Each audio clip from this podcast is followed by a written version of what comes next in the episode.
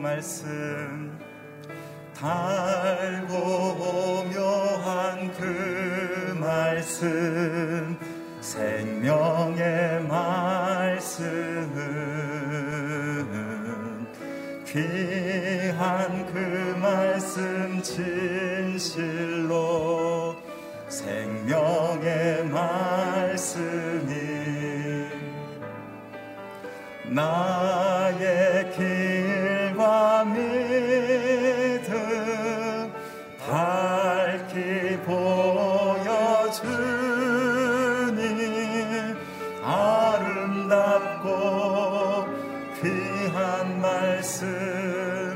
생명새미로다.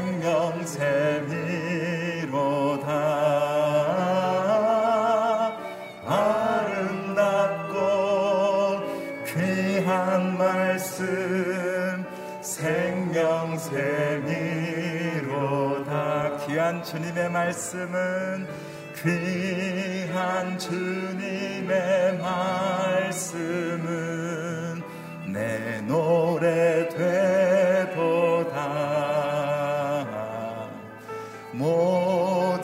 time.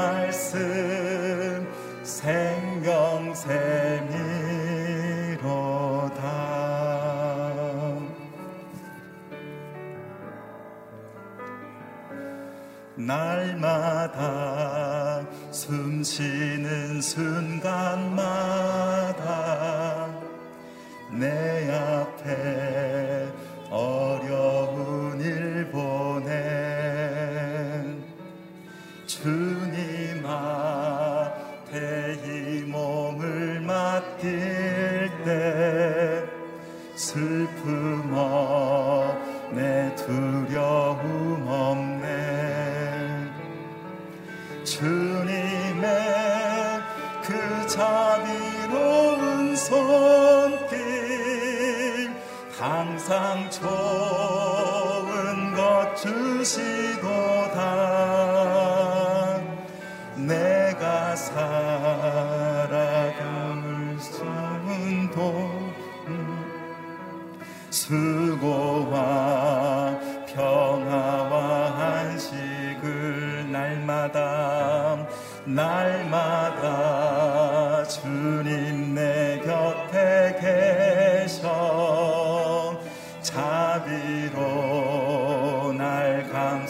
주시네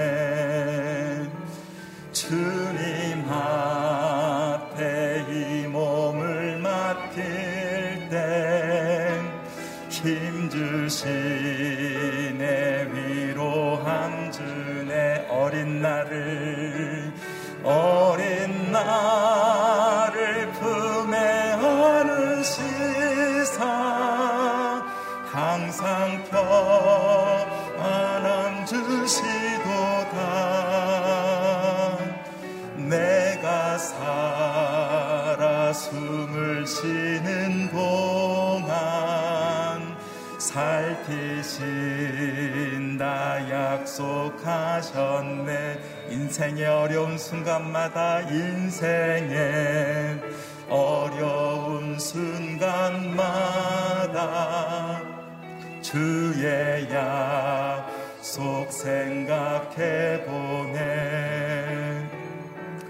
내 맘속에 믿음 잃지 않고 말씀 속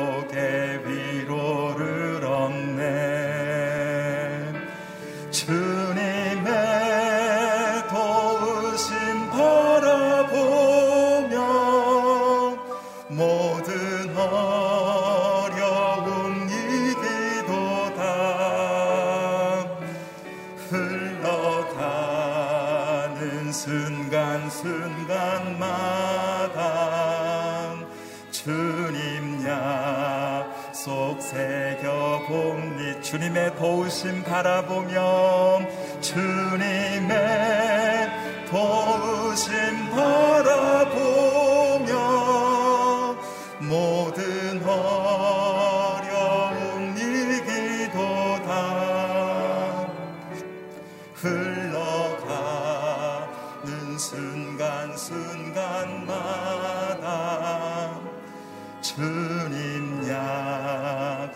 새겨봅니다.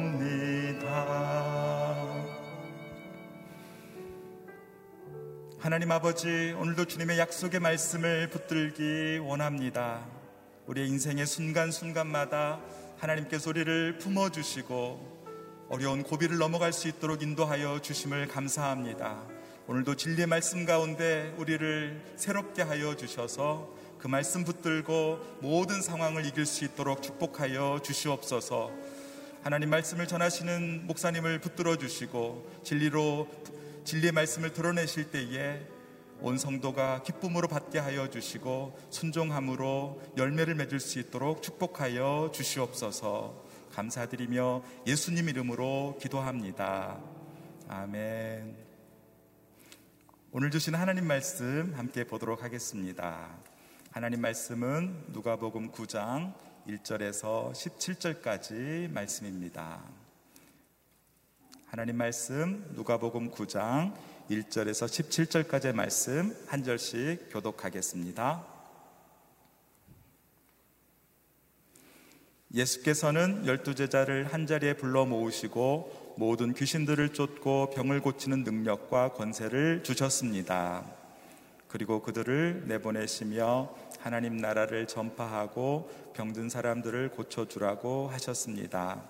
예수께서 말씀하셨습니다. 길을 떠날 때 아무것도 가져가지 말라. 지팡이도 가방도 빵도 돈도 여벌옷도 가지고 가지 말라. 어느 집에 들어가든 그 마을을 떠날 때까지 그 집에 머물러 있으라. 만약 너희를 맞아주지 않으면 그 마을을 떠날 때 그들을 거스르는 증거물로 발에 붙은 먼지를 털어버리라. 나가며 여러 마을들을 두루 다니며 곳곳에서 복음을 전파하며 사람들을 고쳐 주었습니다. 분봉왕 헤롯은 이 모든 일을 듣고 당황했습니다. 왜냐하면 어떤 사람들이 요한이 죽은 자 가운데서 살아났다고 말했기 때문입니다.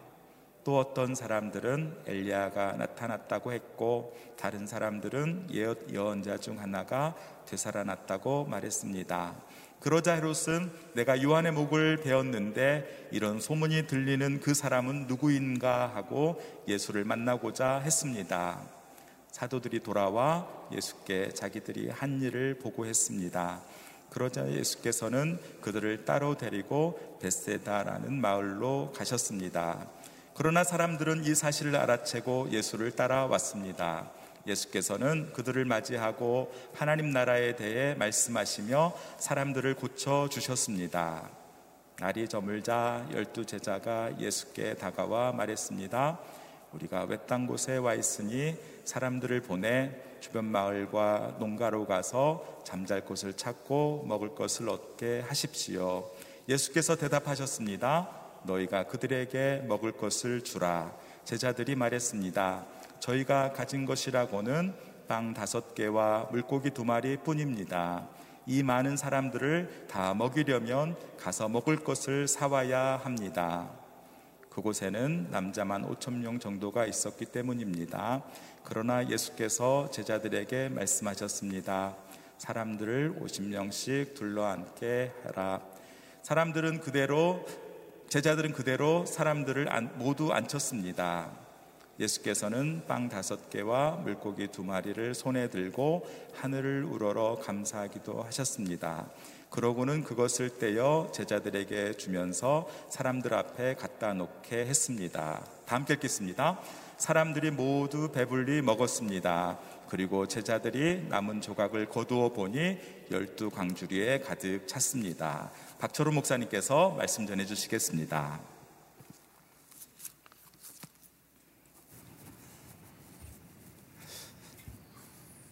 할렐루야.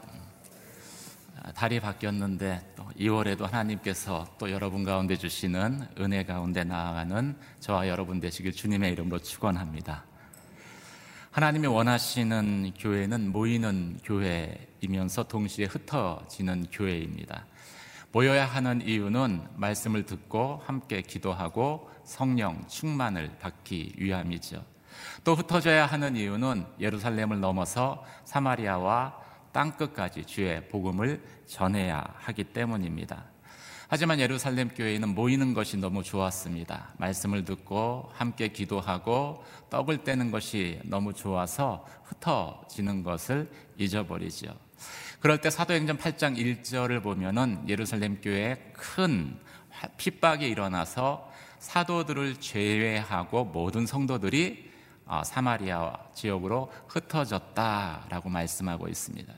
그리고 흩어진 곳에서 그들이 한 것은 주의 복음을 전하는 것이었습니다. 모든 성도가 복음을 전하는 것이 교회의 본질적인 부르심이기 때문입니다. 예수님이 제자를 모으신 이유도 이와 같습니다. 지금까지 예수님은 제자들에게 하나님 나라를 어, 가르치시고 또 하나님 나라를 보여주셨습니다. 이제 제자들을 세상에 보내시면서 복음을 전하게 하십니다. 본문은 우리가 이 세상에서 어떻게 복음을 전해야 하는지에 대해서 오늘 저희에게 말씀하고 있습니다. 먼저 복음을 전할 때는 성령의 능력으로만 전해야 합니다. 그래서 예수님께서는 제자들에게 아무것도 가져가지 말라고 당부하셨습니다. 3절, 4절, 5절 말씀을 함께 읽도록 하겠습니다. 예수께서 말씀하셨습니다. 길을 떠났때 아무것도 가져가지 말라. 지팡이도 가방도 빵도 돈도 여벌 옷도 가지고 가지 마라. 어느 집에 들어가든 그 마을을 떠날 때까지 그 집에 머물러 있어라. 만약 너희를 맞아주지 않으면 그 마을을 떠날 때 그들을 거스리는 증거물로 발에 붙은 먼지를 떨어 버려라. 성경은 복음은 모든 사람을 구원하는 하나님의 능력이라고 말씀하고 있습니다. 우리가 복음을 전한다라는 것은 제자들이 예수님에게 보고 들은 것을 다른 사람에게 어, 보여주고 들려주는 것을 의미합니다. 제자들이 예수님에게 어, 본 것은 하나님 나라의 기적들이었습니다. 그리고 들은 것은 하나님 나라에 대한 소식들이었지요. 제자들의 사명은 바로 이것들을 복음을 전하면서 다시 재현하는 것이었습니다. 현대교회가 복음의 능력을 잃어버린 이유가 어디에 있을까요? 복음을 전하는 것을 단지 복음을 사람들에게 들려주는 것으로만 이해하고 있기 때문일 것입니다. 하지만 예수님은 제자들을 복음을 전하라고 세상에 내보내실 때 기대하고 있었던 것이 하나님 나라를 단지 들려주는 것 뿐만이 아니라 그것을 보여주는 것이었습니다. 그래서 제자들 보내기 전에 하늘의 능력과 권세를 제자들 가운데 주셨던 것이지요. 오늘 예수님께서는 제자들을 보내시면서 세 가지를 당부하고 있습니다.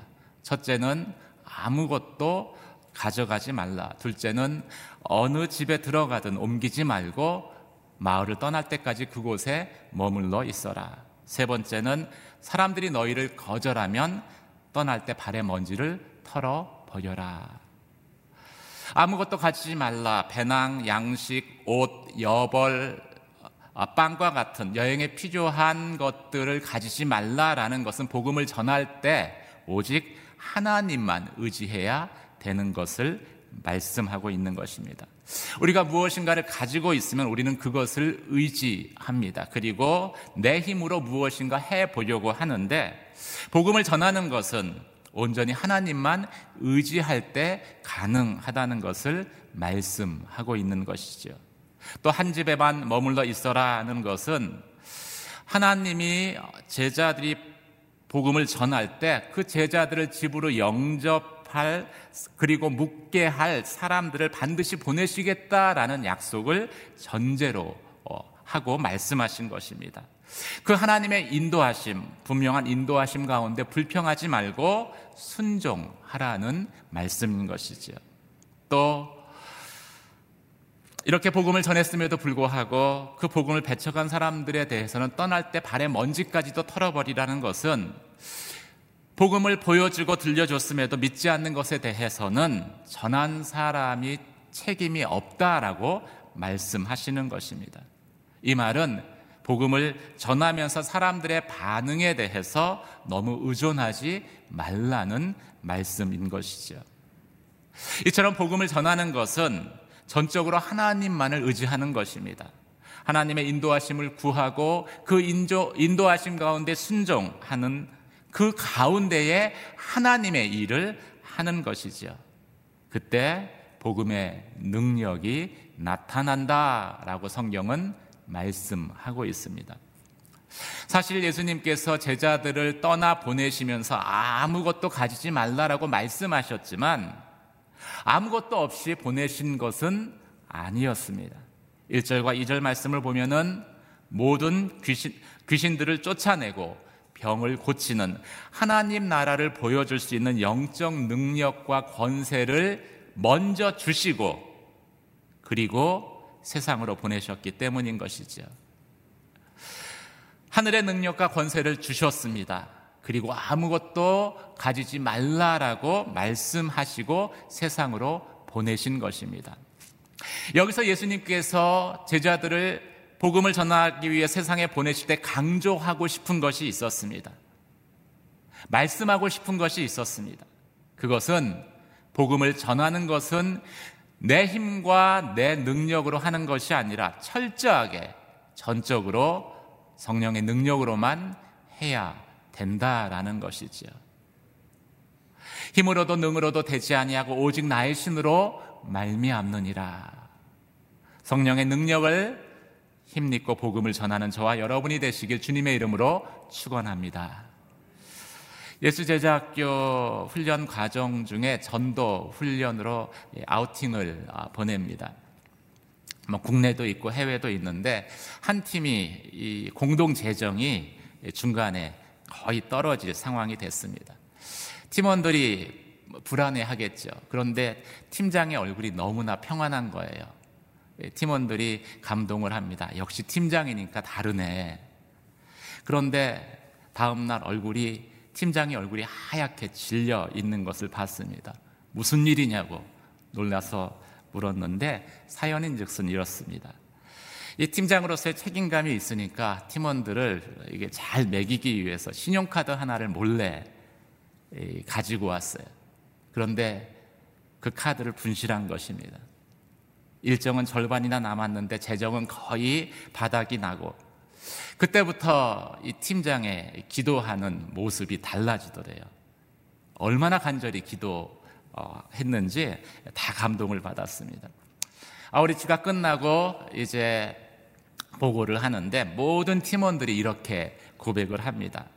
그때부터 카드를 잃어버린 그 순간부터 그래서 팀장이 얼굴이 하얗게 돼서 간절히 하나님께 기도하는 그 순간부터 진짜 하나님의 공급하심과 인도하심을 경험하는 은혜의 시간이었습니다. 사랑하는 성도 여러분, 오늘날 교회가 복음을 전하는데 복음의 능력이 왜 나타나지 않을까요? 우리가 복음을 전하는데 왜 복음의 능력이 나타나지 않을까요? 하나님 나라를 보여주면서 복음을 들려주어야 하는데 우리는 들려주는 것에만 너무나 집중하고 있기는, 있기 때문은 아니겠습니까? 그럼 왜 하나님 나라를 이미 하나님께서 우리에게도 능력을 주셨는데 왜 하나님 나라를 보여주지 못합니까?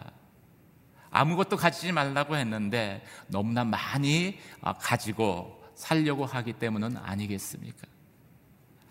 복음을 전하면서 하나님의 인도하심을 구하는 대신에 나의 계획대로 복음을 전하려고 마음 먹었기 때문은 아니겠습니까? 복음을 전하면서 하나님만 바라봐야 되는데 사람을 너무 의식하면서 어, 전하기 때문은 아니는지요. 오늘 말씀을 통해서 복음을 전할 때 성령의 능력으로만 전하는 저와 여러분이 되시길 주님의 이름으로 축원합니다. 오늘 말씀은 두 번째로 이 하나님의 은혜는 나눌 때 우리가 모든 사람이 기적을 경험 한다라고 말씀을 하고 있습니다. 16절, 17절 말씀을 함께 읽도록 하겠습니다. 16절, 17절 말씀입니다. 시작.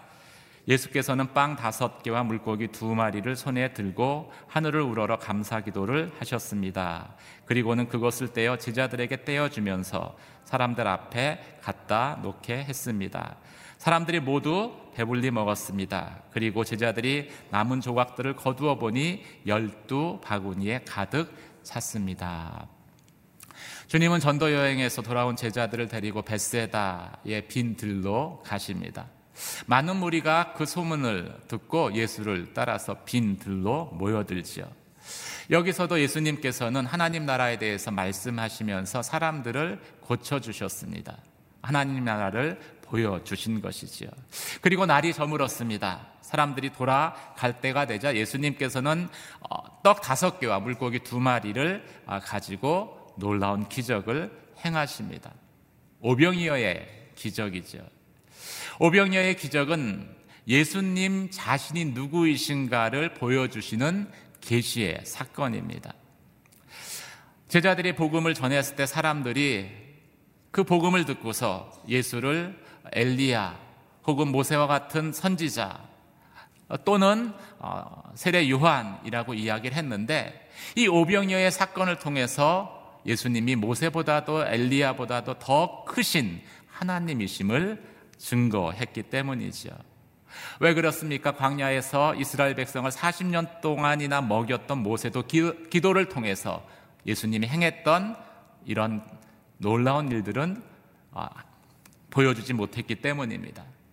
엘리야도 보리떡 20개와 한 자루에 채소로 100명을 배불리 먹였지만 예수님처럼 떡 5개와 물고기 2마리를 가지고 5천 명을 먹이고 12강주리가 남는 기적을 행하시지는 못했기 때문인 것이죠. 그런데 오늘 성경의 말씀을 쭉 읽어보면은 어떻게 예수님께서 이 오병이어의 기적을 모든 사람들에게 경험케 하셨는가 그 과정에 대해서 한 줄로 이렇게 기록하고 있습니다. 예수님께서 감사 기도를 드리신 후에 고기를 뗍니다. 떡을 뗍니다. 그리고 제자들이 그것을 받아서 50명씩 둘러 앉은 사람들에게 나누어 주지요. 떼고 나누는 과정을 통해서 주님이 행하셨던 오병이어의 기적을 모든 사람들이 경험했다. 그리고도 열두 강줄이나 넘치도록 남았다라고 말씀하고 있습니다. 성경은 예수님께서 감사 기도를 드리, 드리자마자 갑자기 예수님의 눈앞에 5천 명을 먹이고도 남을, 남을 정도의 몇 트럭 분의 빵과 물고기가 그 앞에 쌓였다라고 기록하고 있지 않은 것이지요. 떼고 나누는 이 과정, 이 과정이 하나님의 은혜를 모든 사람이 함께 경험하는 놀라운 은혜의 과정이다라고 말씀하고 있습니다. 우리의 삶에 하나님의 기적을 경험하는 순간들이 있습니다. 하나님의 은혜를 경험하는 순간들이 있습니다. 그런데 왜 그 은혜가, 그 기적이 일회성으로 끝나버립니까? 그것을 떼고 나누는 것이 아니라 나에게 주신 기적으로 내가 경험하는 그러한 은혜로만 국한하기 때문은 아니겠습니까? 오늘 예수님께서 이 떡을 떼고 그 떼어진 떡을 제자들이 나누는 과정은 우리가 오늘날 예배 가운데 드리는 성찬, 성만찬의 분병의 과정들을 연상하게 합니다. 떡을 나누는 것, 이것도 큰 나눔이지만 성경은 떡 대신, 생명의 떡 대신 예수 그리스도, 그리스도의 복음을 나누는 것이 더 큰 나눔이다라고 말씀하고 있습니다. 배불리 먹는 기적, 이것도 큰그 기적이지만 가장 큰 기적은 나눈 복음을 통해서 우리의 영원히 생명을 얻는 데 있다라는 것을 성경은 말씀하고 있습니다. 예수님께서 행하셨던 이 놀라운 기적의 사건이 실제로 사도행전 4장 4절에 보면 제자들을 통해서 그대로 구현됩니다. 베드로와 요한이 예수 그리스도를 전할 때, 그리스도의 복음을 나눌 때, 남자 5천 명이 그 자리에서 예수를 믿는 놀라운 기적이 일어났음을 사도행전은 말씀하고 있습니다. 4장 4절 말씀을 제가 읽겠습니다. 그러나 사도들의 말씀을 들은 많은 사람들이 믿게 됐고 그리하여 믿게 된 남자의 수가 5천 명쯤으로 늘어났습니다. 이 말씀은 오병이어의 기적이 제자들의 복음을 전함을 통해서 복음을 나눔을 통해서 이 땅 가운데 다시 구현된 놀라운 하나님의 은혜의 사건인 것이지요. 사랑하는 성도 여러분, 명절에 사랑하는 가족들이 어, 모입니다. 모이면 음식을 나눌 것입니다.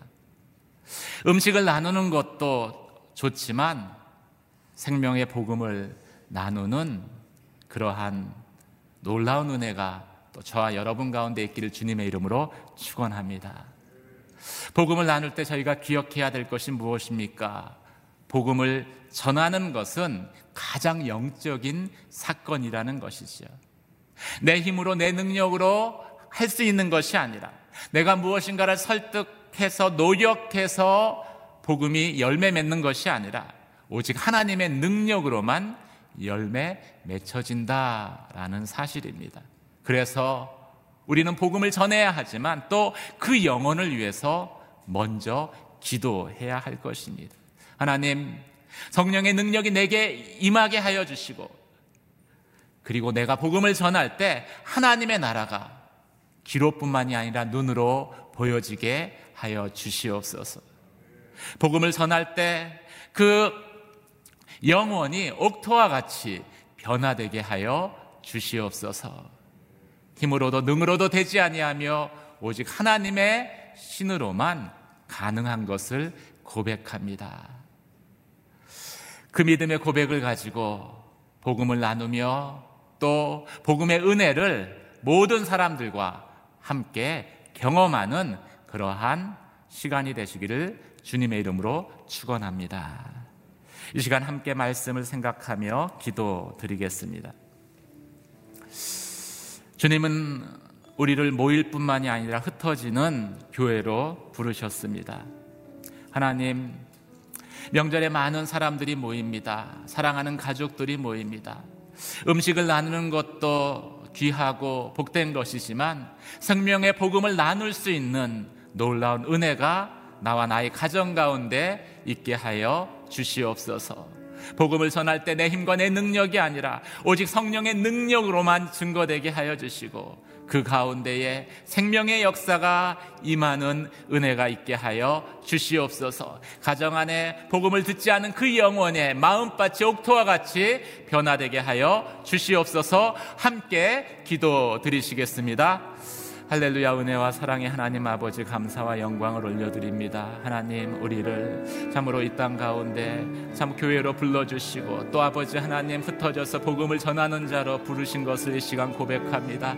아버지 하나님 기도하는 것은 가족들이 모이는 또 명절 가운데 우리가 음식을 나눌 뿐만이 아니라 예수 그리스도의 복음 생명의 복음을 나누게 하여 주시고 아버지 하나님 그 복음을 나눌 때 내 힘과 내 능력으로 내 지혜로 아버지 나누는 것이 아니라 주님 하나님께서 말씀하신 것과 같이 오직 성령의 능력을 아버지 하나님으로만 전하게 하여 주시옵소서. 하나님의 인도하심을 구하며 하나님의 인도하심 가운데 온전히 순종함을 통해서 아버지 하나님 참으로 복음을 듣는 그 영혼의 마음밭이 옥토와 같이 변화되게 하여 주시며 아버지 하나님 참으로 주 예수를 믿으라 그리하면 나와 내 집이 구원을 얻을 것이라는 약속의 말씀과 같이 아버지 나의 입술을 통해서 아버지 증거된 그 복음을 통해서 나와 내 가족의 구원을 받는 놀라운 생명의 역사 구원의 역사가 또 나와 나의 가정 가운데 임하도록 주님 은혜를 더하여 주시옵소서. 아버지 하나님 이 시간 또 주님 앞에 기도하는 것은 아버지 하나님 내게 부어주신 그 은혜를 아버지 나누는 삶을 살기를 원합니다. 나의 것으로만 주장하지 않게 하여 주시며 그 은혜를 떼고 나눌 때에 아버지 하나님 모든 사람들 가운데 하나님의 은혜가 아버지 느껴지게 하시고 아버지 하나님 전, 전해지게 하여 주시고 그것이 또 아버지 하나님 생명의 역사로 우리 가운데 놀랍도록 열매 맺 맺혀지게 하여 주시옵소서. 그런 삶을 살아갈 수 있도록 주님 저희 가운데 다시 한번 성령의 충만함을 부어 주시옵소서. 은혜와 사랑의 하나님 아버지 주님께서 제자들 가운데 세상에 제자들을 보내시면서 주의 복음을 증거케 하신 것처럼 우리도 세상 가운데 복음을 전하는 자로 살게 하여 주시옵소서. 특별히 명절에 가족들이 모일 때 하나님의 복음을 증거하되 내 힘과 내 능력이 아니라 성령의 능력과 아버지 성령의 힘으로만 증거할 수 있도록 하나님의 선한 인도하심을 받게 하여 주시고 그 가운데 복음을 듣는 그 영혼의 마음이 옥토와 같이 변화되도록 성령, 성령님 역사하시며 인도하여 주시옵소서.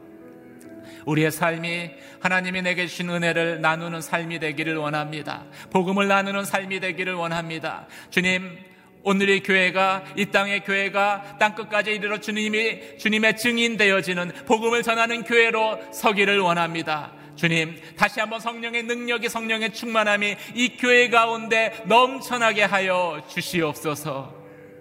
그렇게 행하실 주님의 이름을 높여드리오며 이제는 부활이요 생명 되신 우리 주 예수 그리스도의 은혜와 하나님 아버지의 크신 사랑하심과 성령의 감화 감동하심의 역사가 주의 복음의 증인으로 살기를 원하는 그래서 성령의 능력으로 충만함을 잊기 원하는 사랑하는 당신의 귀한 성도들 한 분 한 분 이해와 주의 몸 된 재단 위에 복음을 위해 수고하시는 선교사님과 그 사역 위에 이제로부터 영원까지 함께 하시기를 간절히 간절히 축원하옵나이다. 아멘.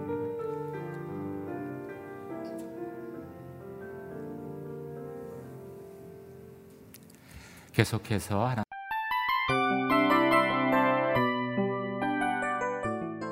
이 프로그램은 청취자 여러분의 소중한 후원으로 제작됩니다.